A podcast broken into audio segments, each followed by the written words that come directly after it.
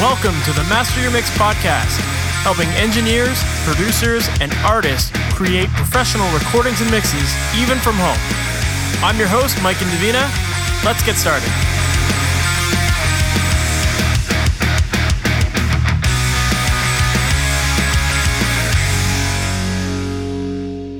Welcome to the Master Mix podcast. My name is Mike Indovina, and thank you so much for being here with me today. Today, my guest is Jeremy Griffith. And if you're not familiar with Jeremy, Jeremy has covered a wide variety of musical genres, having worked with artists in the worship music scene, such as Kim Walker Smith, Kari Jobe, and he's also worked with a bunch of heavier bands, such as Norma Jean or Underoath. And in this episode, we get into a lot of really cool conversation about just the philosophy behind approaching your mix. And we cover everything from session setup, um, where to start when it comes to your mixes, adding effects to vocals. And he just has this really cool approach to the way he tackles his mixes. And I highly recommend that you check out his Spotify playlist that he has on his website because it's really interesting when you listen to the music that he works on you know, most people tend to have a specific sound for a genre, but when you listen to his mixes, he has this way of making every artist, no matter what genre they're in, they all sound unique. And he has just this really amazing ability to craft the vocal effects and craft the ambience of all of these tracks. And that is definitely a topic that we get into inside of this interview. So, with that said, let's just jump right into it. Jeremy Griffith, thank you so much for being on the Master Mix podcast. How are you today, man? I'm doing I'm doing really well, thank you. Awesome for people who might not know your story and how you ultimately got into music and production and mixing and engineering, can you give us that background?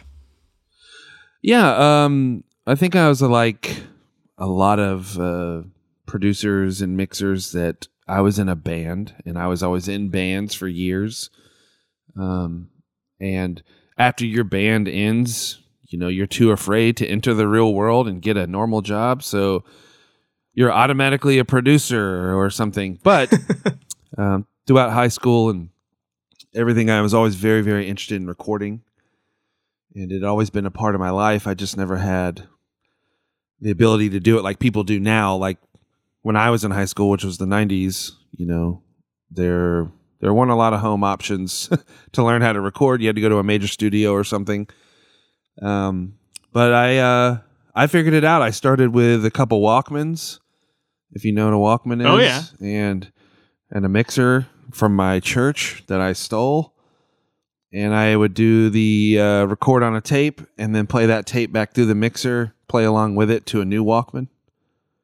And um, that that was really fun until about the third time passing it back through, and you're like, I'm out of tune. I don't understand. It's because the Walkmans ran at different speeds. So I would always be out of tune, and I never understood why, and it was really annoying. And then um, I actually found a four track reel to reel in my parents' garage, which is really strange. Um, I I didn't know this until I was well into my like recording career, but albums used to come out on reel to reel tape, and I thought that was very interesting. And that people, I did I did start to remember like my friends' grandparents would have like a two track reel to reel player and I would just be like, why the hell do they have that? Like, I understood records and tapes and mm-hmm. then CDs, you know, but a reel to reel was kind of wild until I uh, started talking one day with my uncle who had this massive R&B collection.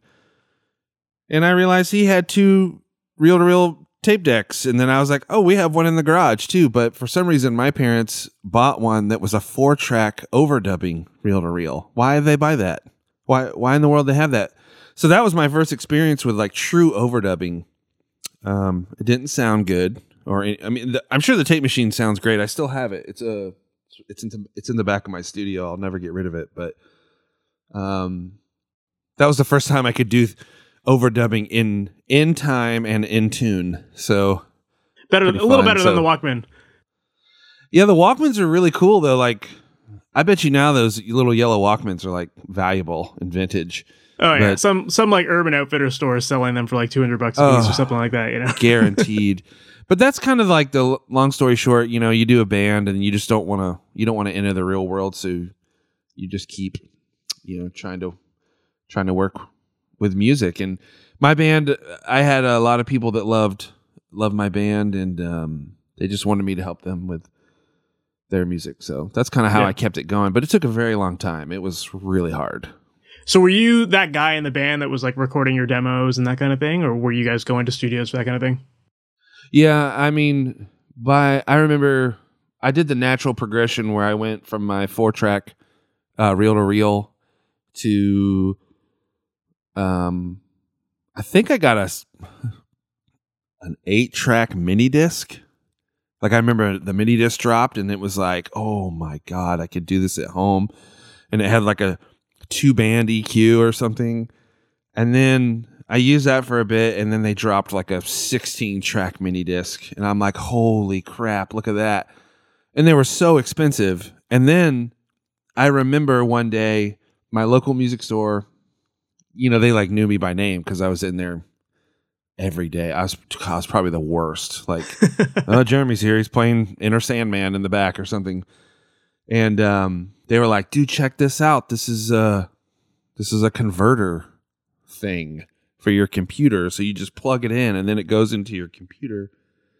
And so I talked my mom into helping me buy this converter.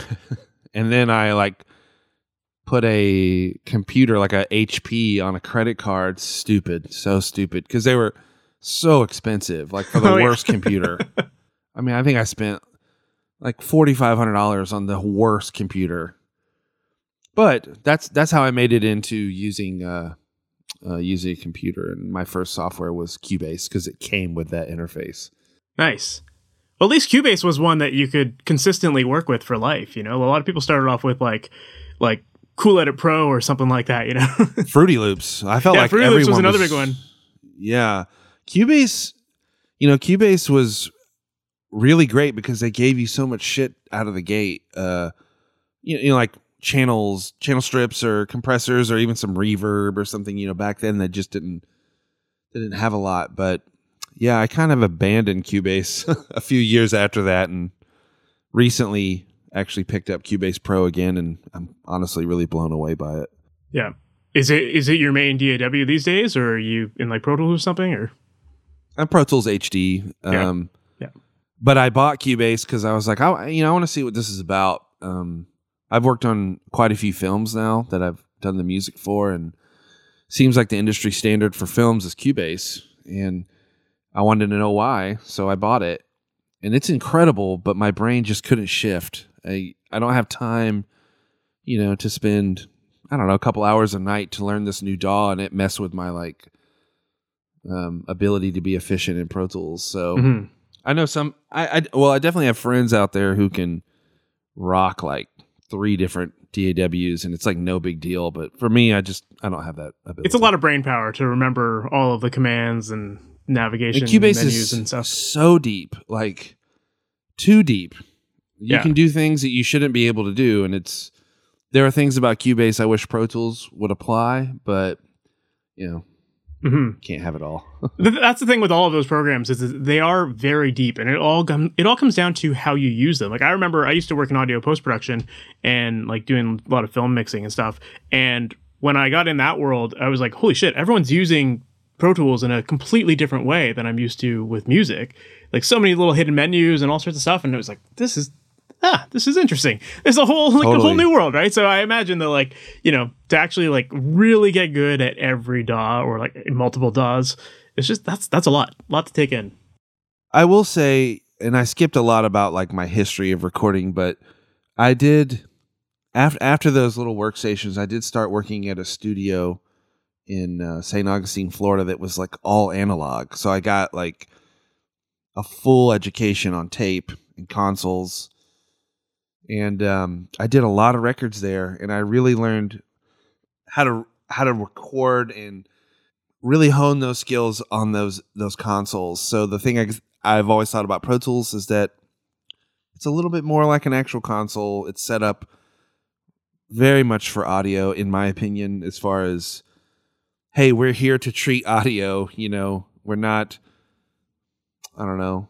Um, I, I don't know. Like the other programs to me are just like very conducive to like being creative. Where Pro Tools it can be, and I've learned how to do it, but you know, you jump into Cubase and you're immediately like, "Holy crap! I don't, I don't even know how that happened." You know what I mean? And it's it's just an interesting an interesting thing. My brain ha- needed Pro Tools because it looked like a console to me. So Yeah.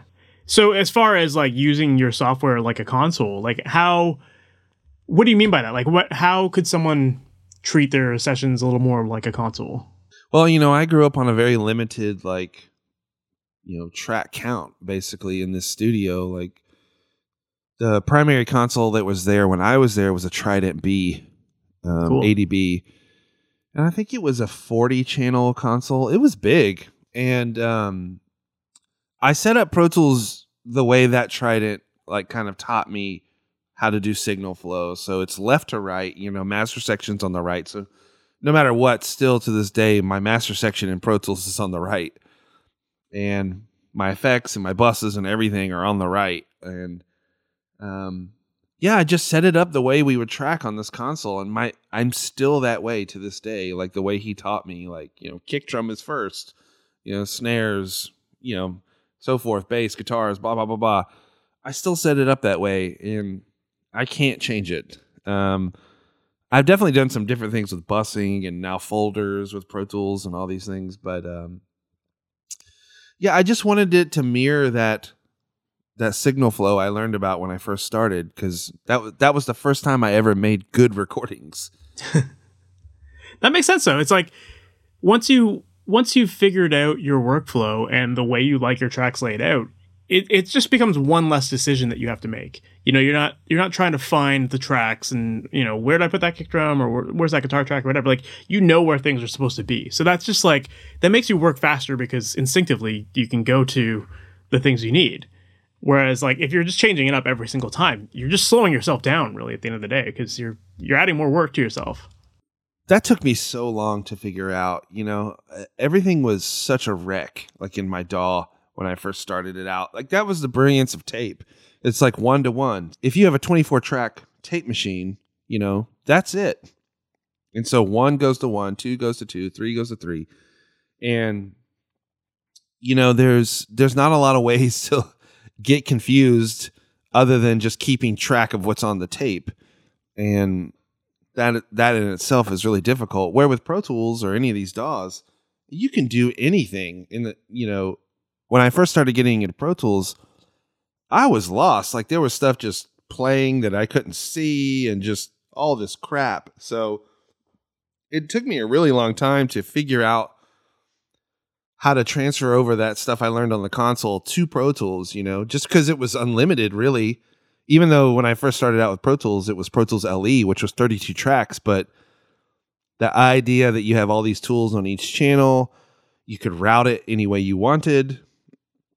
You know, that that stuff was just like, oh my god, I don't have any clue what to do here. So Yeah. I don't know. It's it's it's an interesting process converting to DAWs from consoles, but I just needed it to look like a console. Fair, yeah. Do you find that you like? I know some people with their software, they'll they'll follow a similar approach where they want it to look like their console, but they'll even limit themselves to how many tracks. Like I think like Chris Lord-Alge always has like forty eight tracks or something like that. Like, do you do do you do anything like that yourself, or is it just kind of like however many tracks there are, that's fine, but you just have it laid out a specific way? well, you know, someone like CLA can do what he wants. Like people don't really argue with Chris Lord-Alge. Um, you know, or like Tom Elmhirst. I love Tom Elmhirst. People like that, you know, they they can kind of do what they want and people are afraid of them.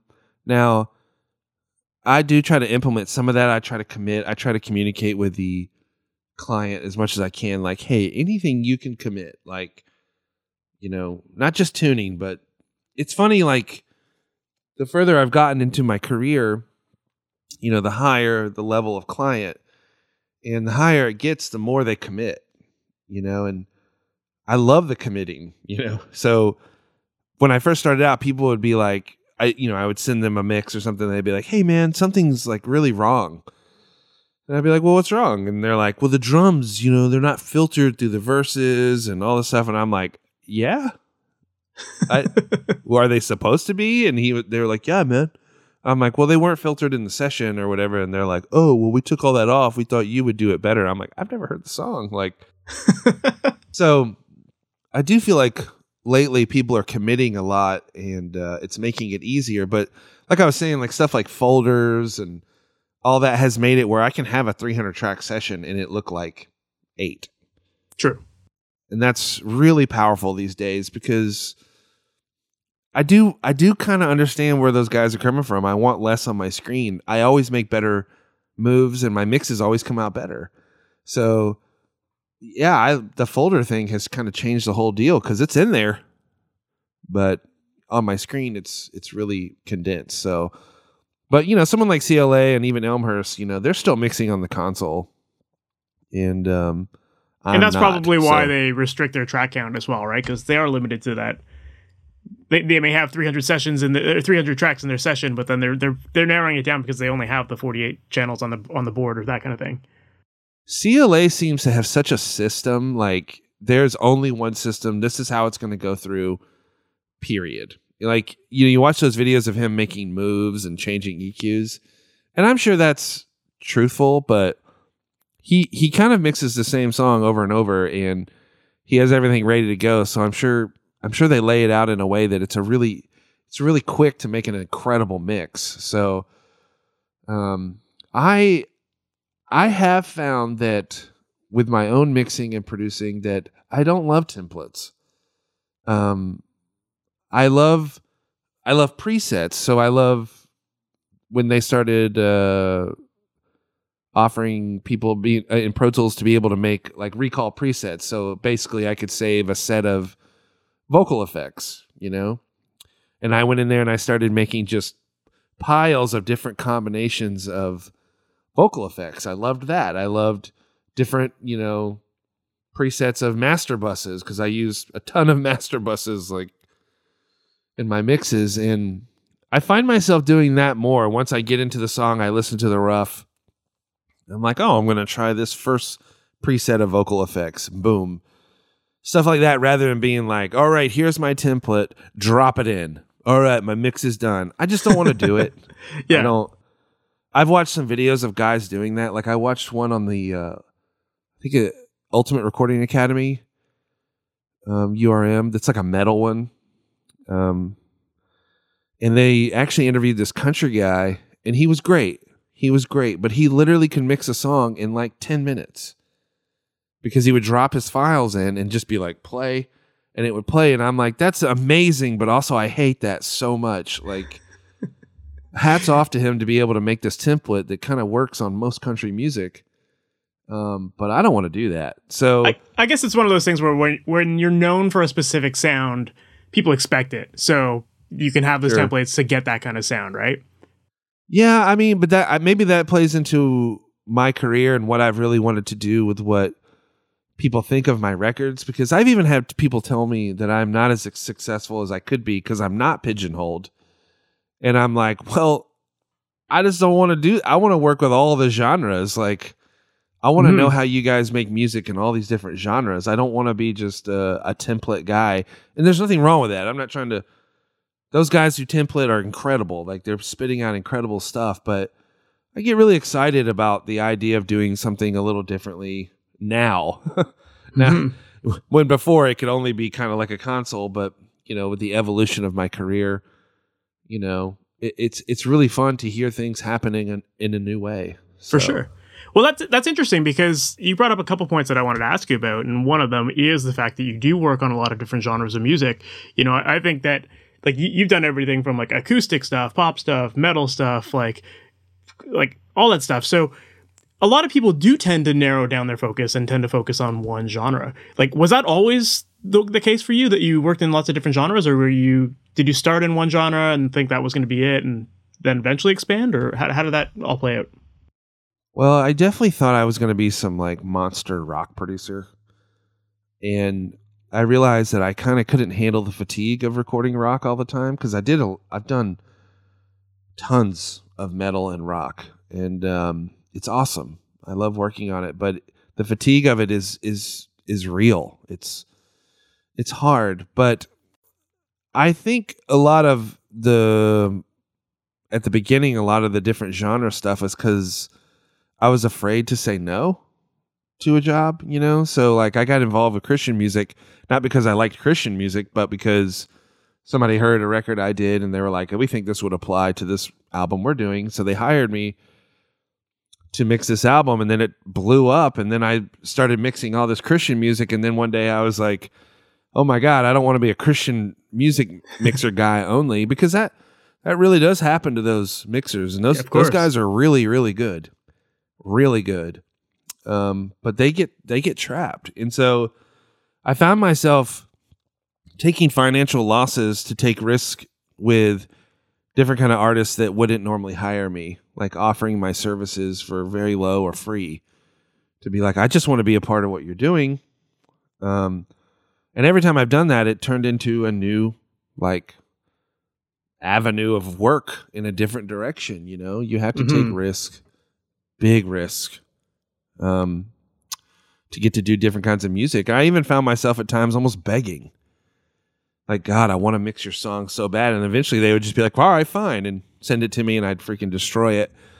And they'd be like we want you to do the album. You know what i mean? So it's you know i think a lot of my my genre stuff was fear of not being stuck uh, or fear of being stuck in a certain genre. But yeah i mean i'm just so interested in all kinds of music too. Like i really just want to know how they're made. Like even like I feel like hip hop and rap gets kind of a bad name for production or something, but that shit is crazy. Like You can have fun with I'll it. open.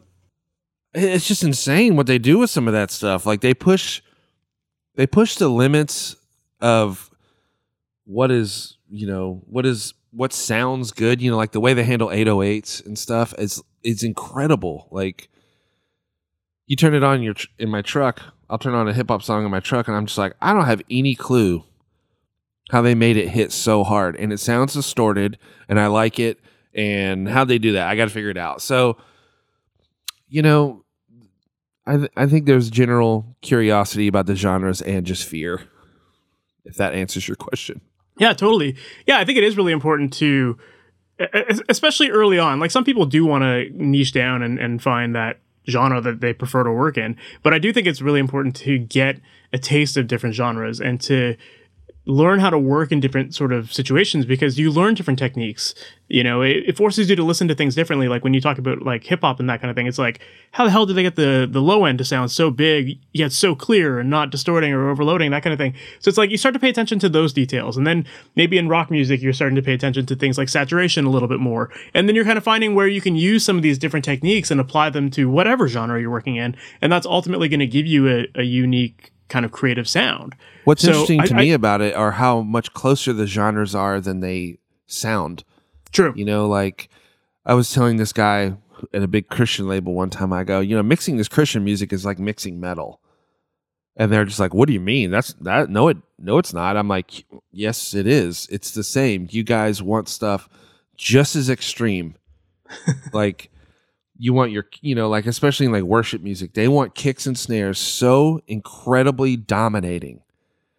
And I'm like, that right that is like pure metal. You want your low end insane. You want to be able to hear this wall of sound at all times. You want the loudest vocal ever with perfect effects. And, you know, it's like, that's the same as metal. And it, it's been interesting to me how I can apply, like you just said, things from different genres um, to each other and, and how useful that is to know how to do all those, you know? Mm-hmm. Yeah, it, I totally agree with that, and like I always think to think that to myself, it's like I I get typically pigeonholed as a bit of a like punk producer. Like that's I, I love working on that stuff. So you know whatever, I'll, I'll keep working on it. But but every now and then I think to myself like, oh man, it would be so much fun to like mix a country song or something like that. Like I think I think there's a lot of similarities between what I do with the punk stuff to, to what's in country music, or or even even metal has a lot of crossover with a lot of the the new country stuff too. You know, so there's just there's just so many ways you can fuse these different genres. I think it's really powerful to, you know, well, I've met a few people who love the genre they work in, like my friend Beau Burchell. Do you know Beau Burchell? Yep. You got to have Beau on here. But I would love to have Beau, him on. he would love to be on it. But Beau, he he and I talk every single day, and I'm always just he does a lot of like really heavy bands, and I'm just like, man, I just, I just don't have the energy or like the stamina. And he's like, oh, I love it. I just love listening to it all day, and I'm like, man, that's amazing. Like he literally is happy every time I talk to him. Man, you got to hear this. This is insane. And so some people, man, they just find their genres and they just kill it, man. And they go, they do get pigeonholed, and they don't care. They love it. and I think that's really cool too. You know, Yeah. I mean, I guess like, you know, one way to look at it is you get to listen to music you enjoy all day long. So, you know, it's better than working on something yeah. you can't stand, you know. maybe I don't like music. Maybe that's the problem. I don't know. Well, it, it, it's kind of funny because in a way, like being an audio engineer, like audio engineer, you you do need to learn to be able to tune certain things out to some degree. You Oh, know, like absolutely. y- you're Yeah. foc- you're focused on the music in a completely different way than anyone else who's just listening to these tracks. Like, you know, my wife doesn't listen to music the same way I do. I can find value in everything I listen to, even if it's something that normally like I wouldn't turn on myself. You know, I, I'll, I'll find that value. I'll find that that cool effect that they're using or that kind of thing. So, totally. yeah, Yeah, I I feel really lucky. Like you know, I'd say the last between five and eight years, ninety percent of the music that comes through my studio, I really like it. Like I feel so lucky to be working with this level of artists that you know everyone's kind of awesome. Like they're really good. Maybe you know they're only good at the thing they do, but they're really good at that one thing, and it's it's really cool to be able to work on stuff that um, has so much conviction behind it and um, is just really good and really awesome to listen to. It's way more inspiring when you're working on it, you know. So Of course. And it's also interesting too because you said earlier that people tend to commit a lot more as you're getting as your career has grown and the quality of artists that you've worked with has has grown. People are committing more, and I think that that that helps because you're also getting people who are confident in their decisions and they're they they've established the sound that they want and you know they know they know that kind of stuff so they're building it into the track so that like they're they're protecting their sound to some degree, you know. Whereas Totally. like some amateur or like younger artists who've never been in the studio, they're kind of like, I don't know what makes things sound good, so like let's just pass it all off to the engineer to to guess at what to do.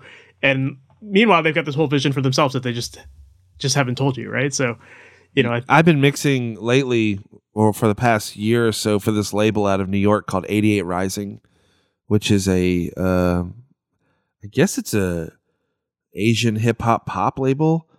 cool. But literally every single track I get from them, I'm like, this is incredible. And I love how, like, my first mix for them was this artist named Jackson Wang, who I didn't know about. And then I looked him up, and he is massive. And I had no clue. Like, we're talking about artists that have like a billion streams for real. Like, I mixed this other girl for them named Nikki, billion streams. But I remember I was mixing this song, um, and it's it's a really cool lesson actually how I even got in, involved with 88 Rising because, gosh, 15 years ago or something, I was uh, engineering this record for my friend John Duke, and the keyboard player in the project, his name was Max, and we got along. He was really just the nicest guy. The whole crew was a nice crew, and we just talked a bunch, and you know we were friends like you do when you do a session, you know, and you don't think anything of it. All right, well, pan to a year ago. I get a text message from Max. He's like, "Hey man, it's it's Max Mitchell. Been following you for a long time. I I have a song I would just love for you to to work on." And I was like, "Oh my god, Max, how you been? You know, blah blah blah." And he sends me over this track, and I I made the mistake of not listening to the rough first. But I do that. I find myself doing that a lot, like just kind of getting into it, you know, and him being like, "Hey man, it's a pop track." but you know live drums you know real instruments and stuff. And i'm like cool. So i start getting the song together and it's going and i text max and i'm like hey man not trying to be weird. This song is incredible. Like what is this? You know and everything about it it's amazing and like the production is just off the chain. Like it's so good. The playing is so good. And he's like oh it's this artist named jackson wang and um yeah he, he does really well and so then immediately i look him up and I'm like, oh, he's massive. and so I mix this song and it turns out great. And honestly, I send him the mix and he's like, this sounds incredible. But, you know, the production and the tracks were so good. It's like literally anyone could have mixed it and they would have gotten that response. And, um, I don't know. It's just like a great lesson, A, on having a good relationship with somebody from 15 years ago that turns into this whole years with the work. Like I'm almost mixing for them exclusively now. It's like every week. Crazy. Hey man, we we have eight more songs for X, Y, and Z, and I'm just like, oh, okay, like this is amazing. and it's been like one of the greatest projects I've worked on ever, but it's a it's a great lesson on having a good relationship, but it's also a great lesson on when the production is hot, you're going to look good. Now, that being said, there have been countless productions I've had to quote unquote save, which I have. And there have been some also that they were like, Can you help it? And I'm like, I don't think so. Like, this is pretty bad. Um, but I also think we're in an interesting time in music where recordings or what's considered a good recording has changed. And that's something I'm actually kind of excited about. Like, I use this as an example when Bon Iver's self-titled album dropped, uh, the the big one, the second one. Um, to me, it was like one of the first massive records, like universally massive records that didn't sound like anything else happening um, on the radio or that was popular because truly it's like a lo-fi record. Mm-hmm. Um, and there were other people too. You know, obviously, there's been tons of people to make, you know, not these like perfect sounding like active rock records or something. But I don't know. I really felt a shift in what was accepted after he started winning Grammys for that album, because then you started to see that you know, man, if the song is really good, we can present this in so many different ways. Where before it was definitely like this just isn't good enough this isn't Mhm. good enough. Blah blah blah blah blah blah. You know, think about the countless amount of songs we've missed out on just because the production wasn't deemed good enough or something. You know, so I think we're in a really cool spot because now there's so many different types of sounds coming out that I'm like, shit. I love that. No clue what they did. And you know, Yeah. it might be a kid in his bedroom with a laptop. You know, one of my favorite records ever is made on a laptop. It's this guy named Burial. And he it's like dance shuffle dance music. I don't even understand what he's doing. And i read all the stuff about it and he didn't use the grid. And it sounds so great but kind of awful and amazing. And i just i think it's really interesting that we're in a time where you know there's a lot more acceptance about what is good. And i think that's a really cool thing For sure. Well, yeah, it's becoming more about the songs and not necessarily about the uh the standard to some degree, you know. But don't get me wrong. There there are recordings happening right now that are the greatest thing I've ever heard. But I just think it's so cool that you know there's a lot of different levels of acceptance Mhm. now, and I, I think that's it's an amazing thing. But I think that's important to bring up as well because music has always kind of followed certain trends and it's always kind of been that when a song goes goes big that everyone's like oh well, i got to make something that's kind of in that same sort of sound or you know so Sure. there, there's always been a little bit of like crossover that way but but yeah i think to your point like people are experimenting a lot more and they're kind of like the, the fact that we can have songs that sound lo-fi that are becoming number ones or like just become super love it. popular like it it's really changed that landscape of you know what a pro mix sounds like you know it's not just about having like super tight everything polished that kind of thing you can have a little Well, bit what's interesting edges. about it too, you're totally right. What's interesting about it is that when the home the home recording thing started going down, I was like, oh my god, this is it. We're all going out of business. Like any guy that's like trying to do it the way I have, but now I'm getting people asking me how to figure out how to make their songs sound like some of those interesting sounding home recordings or something. And Mhm. that in itself is a really fun challenge too. It's like i don't know there's just i don't know it's just like a it's a, it's a really freeing time and i'm busier than i've ever been and some of that's home recordings some of that's you know major labels or whatever you know so yeah. It's funny that like you'd mentioned that you're trying to now chase some of these home recording sounds and i think that's kind of funny and interesting in a way too because you know we're a lot of us have been trained to think that you know the pro studio way is that you do things a certain way. And so that's kind of become our standard right? Whereas like Sure. when we're trying to chase after home recordings often it's people who that have no clue or no formal no formal training on this stuff at all. So they're like really just experimenting trying to get whatever sounds cool to them. And so to to then like deconstruct that and try to you know figure out what they did sometimes that's even more challenging Well, I think there's a lot of power in accidents, you know, and there's some old recordings I've done where I didn't know what the hell is going on that I go back to and listen to, and I'm like, no clue how I did that. Man, that's cool. That is so cool. You know, it's kind of like my friends who go to music school who, you know, were really great at songwriting and then they go to music school and they come back and they can't write a song anymore. It's like, Hmm.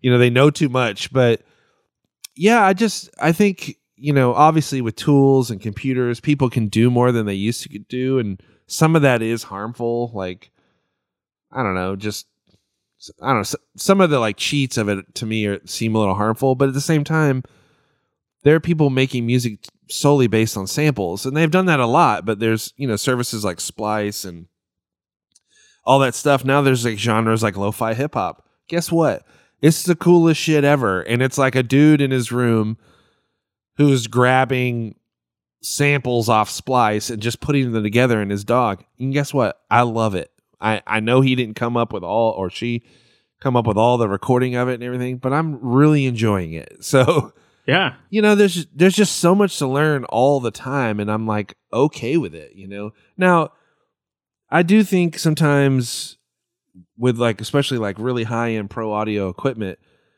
it's so hard to make a bad recording like i like this Wunder pre i'm using on this mic and i have this tone lux c37 it's like if the guitar player is good there's like no way for me to make it sound shitty like an acoustic guitar player like, you know what I mean? You got to work really hard for it to like kind of sound like what's going on in like a bedroom or somebody who had a cheap mic or something. So I I think it's really interesting to think about too that most gear has a purpose. Like even shitty mics. Like I was talking to you before we got on here about these Monoprice mics I have. I bought them because they were like 60 bucks and I was like, they're interesting. And Tape Op had done an article about them being the best condenser under a thousand dollars or something. So I was like, well, of course I'm going to get two of these. They're sixty dollars, and I got it here, and I was like, these are cool. This is really cool, you know. So, you know, the biggest thing is about what's going into the microphone. You know, if your source is bad, the microphone sucks. If your source is good, it's an incredible microphone. You know, Amy Winehouse could have sang into a tin can on a string, and you would have been like, "You, wow, that's true. God, you know what I mean? So, uh, it's Yeah. just really interesting. Totally. I absolutely agree. You had touched on a couple things earlier that I wanted to go back to. You were talking about um, A, not using templates, and B, working in different genres. And we were talking about how you can kind of fuse those different styles and come up with a, a unique sound. And one thing that I notice with your mixes that I think you do a really great job with is vocal effects. And after hearing you say that you don't use templates, it kind of clicked with me why why this makes sense. But like you seem to have this great ear for finding the right sounds when it comes to things like you know uh, reverbs or delays or harmonizers or whatever, and it just gives every vocal its own unique ambience, which I really dig. And I was wondering what is your normal approach for deciding what to put on vocals? Well, that's pretty interesting because I think I'm just in love with vocal effects. like I lust over reverbs more than most things. Like right now I have this Benson stereo Tallbird spring reverb. It's in my rack over here. And I try to put that on literally everything just because I think that reverb itself sounds so cool. But I I don't know. I I kind of want every vocal to feel and I say this about most music, but I, I want the vocal to feel like a memory or something. Like and I feel like I get a lot of that with the effects. And um I don't really have like a cut and dry way I'm gonna do it, but I definitely enjoy multiple reverbs on a vocal and a lot of modulation. And usually almost every vocal I'm running has a slap delay at all times. You may not be able to hear it, uh, but it's going. Um, but I I don't know if I really have a process other than I know I'm going to apply these four different things. One being whatever the sound of the vocal is. What's the sound going to be? Is it going to be a dry? Is it going to be a plate verb, a spring verb? What's it going to be? And so I figure that out pretty early on in a mix. And then once I figure out what I like with that, you know, th- throughout the mix, I'll I'll play with the decay of that verb, you know, or whether or not it needs to be a hall, or you know what I'm saying. Mhm. And then and then you know I spend a lot of time on the modulation. Like, do I want to run a chorus? Sometimes I run a phaser on the vocals. Sometimes a flanger. I know it sounds like ridiculous, but I'm actually trying to make movement in just the tone. And I think it's an it's an important part of a modern vocal in my opinion. And then after that I do a very like effecty delay into verb. I always send a delay into a verb. I think that just makes this like ghostly like memory sound like I was talking about. And then a slap delay at the end. Um just to give it even more depth. Um but I don't I don't have like you know a route I always go. Like I do find myself with stuff like the Benson verb. If if I feel like the song can handle the Benson verb, I immediately go to it and I use it. And ninety percent of the time, if I think it's going to work, it becomes almost the most important thing in the mix is to hear this verb and so I treat I treat a lot of stuff that way, you know, just kind of decide what I think the sound will be, and I I love reverbs. Like it's so fun. I don't know. Does that answer your question? yeah, yeah, totally. I mean, it, it it makes sense that you're experimenting with all of these different things, and to hear all those different like those four different things that you typically add, I, I think it's it's interesting. Like, do you are you had mentioned that you typically send a delay into a reverb? Are you typ- Are you also sending any of the other effects into them, or, or or into each other, or are they all kind of their own bus that you normally go to and just have Yeah, it work I mean, independently? The delay into the reverb I use for moments, like throws or whatever, you know, but I don't know what it is. A long delay um into a really long verb just gives I don't know, this really vast sound that almost creates a pad.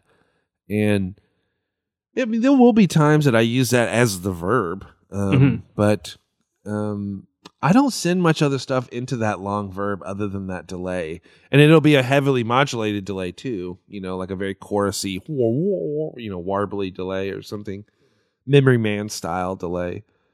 But um, yeah, I mean, it just really depends on the song and what the song's doing. But I've just been so lucky in the past five to eight years that like almost every singer I mix, I can do that. You know, I can go above and beyond with the effects, and it's amazing because the vocal is amazing. So I don't know. At, at the, on the same hand, you can an amazing vocalist. You can make hundred percent dry, and you're like, "What an amazing vocal!" So it's true. it really still still just comes down to the source, you know. Yeah, So, but that's cool you picked up on that because I really love that. it was the first thing I noticed when I was like just clicking through your discography. I was like, "Holy shit!" Like every vocal sounds different, but they're all really, really cool. That's cool. That's that's a that's a compliment for me, man. No problem, I man. really Hey, like hey, you did it. So, as far as um, you had mentioned like a long reverb tail. Do you typically work with longer? Like, are you trying to sync the the reverb times to the tempo of the songs, or do you just kind of like? I know some people do that, some people don't. no, no. I I kind of.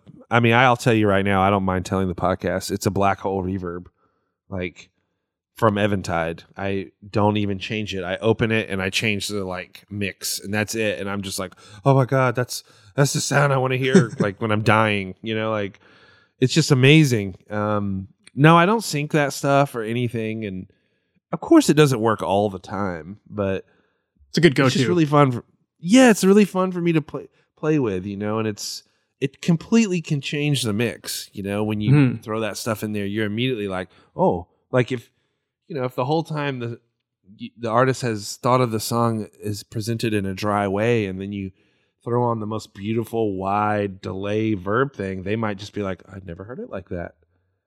This is cool, and it might change things, or I don't know. It's just I think I'm just so enthralled with that kind of reverb too that I throw it on everything, and it's like a 50-50 chance or whether or not they're gonna like it. So Fair. but I So also that- do try to really pay attention to what the song needs. Those are just things that I really enjoy and are drawn to. Yeah. Well, I guess that, you know, that's where you as a producer or as a mixing engineer come in with your creative vision. Like you're hearing it uh, with with your experience of knowing all of these different tools, like you can hear the song from a different perspective. And so you you can offer that to the band and and by just, you know, experimenting with it, saying, "Hey, what do you think of this?" Like it might send them off on a completely different creative path and give that band its own unique sound to some degree, right? You know, it's so it's such a comforting thing now too that you know most I'd say 95% of the work I get, I'm getting hit up because people like the way those records sound, which in turn means they like the way I hear music. And so when I do my mix, 95% of the time they're like, "Oh, I love it." It's it's pretty rare now that they're like, "Oh god," ugh. unless, you know, they just aren't into what I've been doing and um that's like a compliment all in itself when you send off a mix and they're like, "Wow, I never thought of it this way. Oh, this is so great." I you know, it's it's, it's such a neat feeling still after all this time. So at what point do you start to add your effects into the the mix? Well, you know, um, early on, I did. I feel like what a lot of people would do, like say it's a rock mix, I would do the drums first, you know, and then bass and guitar. I'm kind of backwards now, where I literally will find the primary instrument first, no matter the style of the song, and the vocal, and I start playing with those first, and then, you know, I start bringing up like more of the core instruments. So if it's a rock mix, then I start bringing up kicks and snares and overheads and compare it with the primary instrument and compare it with the vocal to see how they're going to fit and what I want to do with it. And um, I'd say er, really early on, you know, vocal stuff is going down. Like it's probably, you know, it's probably, gosh, it's probably in the first 20% of the mix is me starting to listen to this vocal and also it helps me determine whether or not it's a good vocal Fair. and um i kind of go that route now if that makes sense um like bass guitars last you know Interesting. You know because it's like if you if you turn on your bass guitar and it just totally changes the whole thing or if you're mixing and you mute your bass and you never hear the bass it's not in the right spot so if that makes sense so Yeah, of, course. Well, it, and I am assume, I'm assuming too that when you throw a bunch of effects on a vocal and it gives you that that ambience or whatever, it then shifts your decisions about what you're going to do with all the other instruments as far as their ambience too, and how you fit it all into the big big picture. Yeah, I mean, I mean, there's no like systematic way I go about it because those effects I might add at the at the beginning, I might end up taking them off. Like, it's just a way to get into the mix and to like kind of figure out the route I want to go. Um, now, sometimes you know they're they're like, hey, this is this is a very drum heavy. So the drums are the thing, and so of course I'll start on the drums, and you know do it that way. But it's just it's all about just how do I get into my mix, you know? How do I? And I've seen a lot of other like really big mixers talk about that, like Michael Brauer. He's like, the hardest part is how do I get into the mix? What is that process? So I definitely try to start with the core instrument and a vocal and then start adding things around it. And I found I found that it's just very useful. It feels counterproductive when you're doing it. But then all of a sudden you're, you know, you're you're paying attention and listening in a new way and you're like, "Oh, oh shit, I didn't even realize I had gotten here." Like Mm-hmm. and and your mix starts to come together just mentally Yeah. where you're like, wow, oh wow, listen to this, like listen to this balance, this is cool. So I found when I shifted it to like main instrument and vocal first that I I had more success with what the client was looking for. Interesting. When you say main instrument, instrument and vocal, are you talking about only having those in the mix at the beginning, or are you kind of working from some sort of bed track? Yeah, like you know, it's harder with like a heavy band or something because you know the riffs are crazy and the drums are crazy, so it doesn't apply as much there. But like, say, like a solo artist, like a like a I don't know, a folk artist. Of course, you're going to start with the acoustic guitar or piano in the vocal, then add add everything around there. But I, you know, sometimes it's hard to identify what the core of the song is, you know, because especially with modern pop production or something, there's like all this like, so it's like, well, There's so many different layers that make up that that overall sound, right? yeah, yeah, and it's it's amazing. So I try to work that up first still, and then bring in that vocal just to hear what the song is doing and hear the performance. So does that answer your question? yeah, yeah, totally. So, so with all of that experimenting that you can do, because obviously there's so many options out there, you know, how long does it normally take you to finish a mix? I mean, it just really depends on the song, you know. Some of these pop mixes, feel like I'm done with them in an hour or two. Hmm. And and then some of these big like like a Christian Christian like a worship mix, God, a whole day for a song. Cause you know it's like 200 tracks of audio, and you're just like, well, okay, they sent me 15 pads. All right, cool. Which pad do you want? Just make a blend. I'm like, no, you make a blend, send it back, and then I'll use your blend. But you know, it just really depends on the the track content, how they set it up for me. Um, do I like the song? Because if I like the song, I mean, I'm done quick. It's really funny how that plays into it. But yeah, you know, I mean, anywhere from two hours to you know six or seven hours. gotcha. So then, how do you know when you're ultimately done with the mix? You know, that's a really weird thing. And I've talked to a lot of people about that because there's no moment I feel like there's no defining moment. It's just all of a sudden you're like, that sounds pretty good. Oh. oh yeah, yeah. And then you do, you know, you might have to run an errand, so you print it and you go to the truck and you're just like, Yeah, oh hell yeah. You know what I mean? It's like sometimes you're pressed for time and you send it off and hope for the best. And other times it's just there it is, man. Like I don't know. I I think I'm just so confident in what I'm able to do and the way I hear music that I'll get to a point where I'm just like, that sounds really good. I like that. I know it's not perfect, but that sounds really good. Let me send it to him. Or these days, you know, we use like audio movers and I send them a link and I'm like, is this correct? you know, and 90% of the time they're like, oh man, this is dead on. This is amazing. Or they'll be like, whoa, this sucks, you know, and I'm just like, cool. But yeah, you know, I mean, I think you just get to a spot where you're like, yeah, this sounds good. That sounds really nice. So, Yeah, I'm always fascinated by people's processes and, and especially like the end of it because so many people have different different indications of when they're done with their mix, you know, and, and so yeah, to your point, yeah, sometimes it is just you, you just you just ran out of time, or sometimes it's you send it to the band just to check in and see like if you're if you're even close, and then they're like, yep, that sounds finished. Let's let's wrap it up. Like you know, sometimes yeah, it, it's all over I'm the never place. like, yeah, there are definitely times where I'm not like convinced, where it's like, hell yes, I killed this. So those happen, but I'd say, you know, half the time I'm sending it to them being like, this is what you're looking for, right? And they'll be like, oh my God, it sounds amazing. And then literally just hearing those words for them. And then I listen to the mix again and I'm like, oh, hell yeah, this is sick. You know what I mean? Like, I need, I need that shift. So, yeah, sometimes just getting that that affirm, like affirmation that it you know it does sound good. That's that's all you need because then you then you think about it not from the technical perspective and instead you're just enjoying the song like they like they're Totally. hearing it. Yeah. That's exactly right. You know, I think in the end that insecurity is like, are they gonna like how I was hearing it? You know? But you know, you have to have confidence to just be like, this is how I'm hearing it, and this is how I'm gonna roll. Mhm. And that's that's what I do every time. I'm like, yep, this is what I want, this is what I'm doing, bang, bang, bang, bang, and I do it. I send it off. Most of the time they love it. That's awesome. So then in the end, what ultimately makes a great mix for you? Well, this is a deep answer here, or a deep question. You know, it's weird. It's a really weird question, too, because I've definitely heard songs that I hate that I think sound incredible because I want to answer and say, man, if the song's incredible, the mix is incredible. but it just doesn't apply.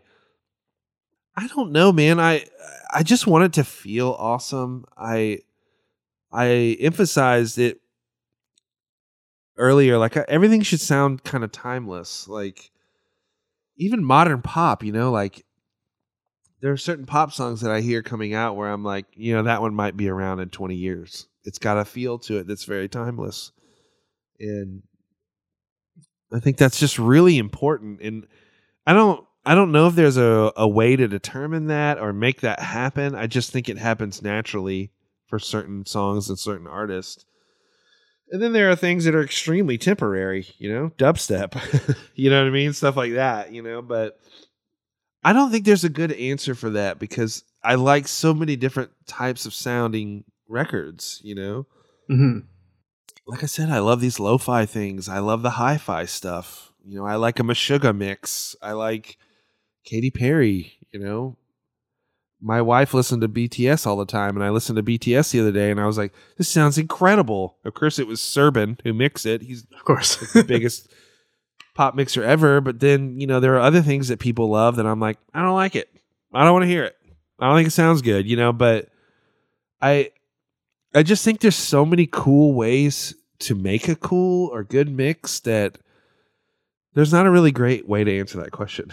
Fair. Yeah, I mean, it does come down to the song and the combination of you know all of the right elements coming together, like the recording, the production, the the mixing, all of that stuff has to come together to create something really special. yeah, and I, I think half the time they don't know it's special, or you don't even know it's special. It's true. I mean, ninety percent of the songs that I've done that have had so much success, we didn't know. We were just like, "Wow, good one. That was fun." like there's a song by this guy uh, called Old Sea Brigade. Um, he's done really well, but he and I recorded this song called "Love Brought Weight" like ten years ago, and it was just him and acoustic guitar, and we just did it all together. You know, the song has sixty million plays. Like it's, we had no clue. You know what I mean? We were just enjoying it, and it turned out to be this colossal song. We didn't know. You know what I mean? And so I don't know. There's just a lot of like, like a lot of life and luck factors that come into making a song have success. I don't know. Does that answer your question? yeah, totally, man, totally. Well, uh, man, I, Jeremy, I, I think that that's a great spot to wrap up because I think we covered a lot of ground here, and, and yeah, it's just really interesting to hear your story and, and your approach to mixing. And having heard more from you, it makes a lot of your mixes make more sense to me, like just the way you approach it in a very very cool way. So so thank you for taking the time to do this. I really appreciate Oh, it. thanks for having me. This was really fun. No problem. If people want to learn more about you online or potentially even work with you, like what's the best way for them to do that? I guess just write me an email. I quit social media because it's the devil, and I just couldn't be a part of it anymore. It was driving me insane. So, um, I have a contact section on my website. Uh, they can hit me up there. Um, that's kind of it.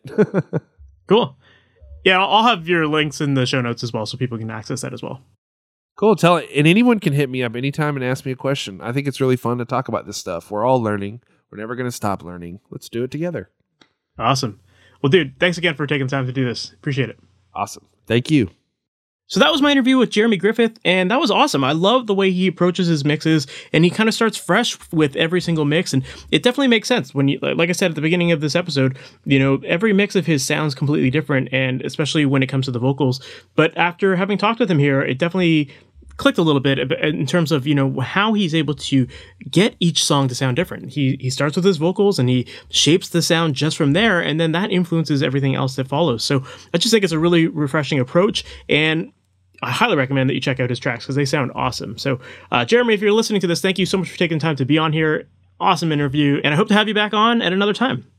Now, for you, the listener, I hope that you really enjoyed this. And if you did, definitely make sure to subscribe to this podcast. Also, make sure to visit masteryourmix.com if you haven't done that already. And on the website, one resource that you're definitely going to want to check out is called The Mixing Mindset. This is a book that I put together that shows you all of the steps that go into creating pro mixes from your home studio. And inside, I walk you through all of the different tools, the different ways to approach listening to your tracks, and knowing how to dial in settings that will make your song sound the absolute best they can. No using presets. Instead, this is all about customizing settings so that you get the absolute best sound.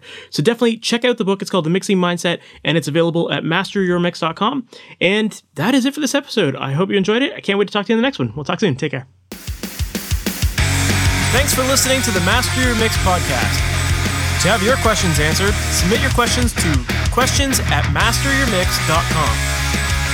Please go to iTunes and subscribe and leave a review.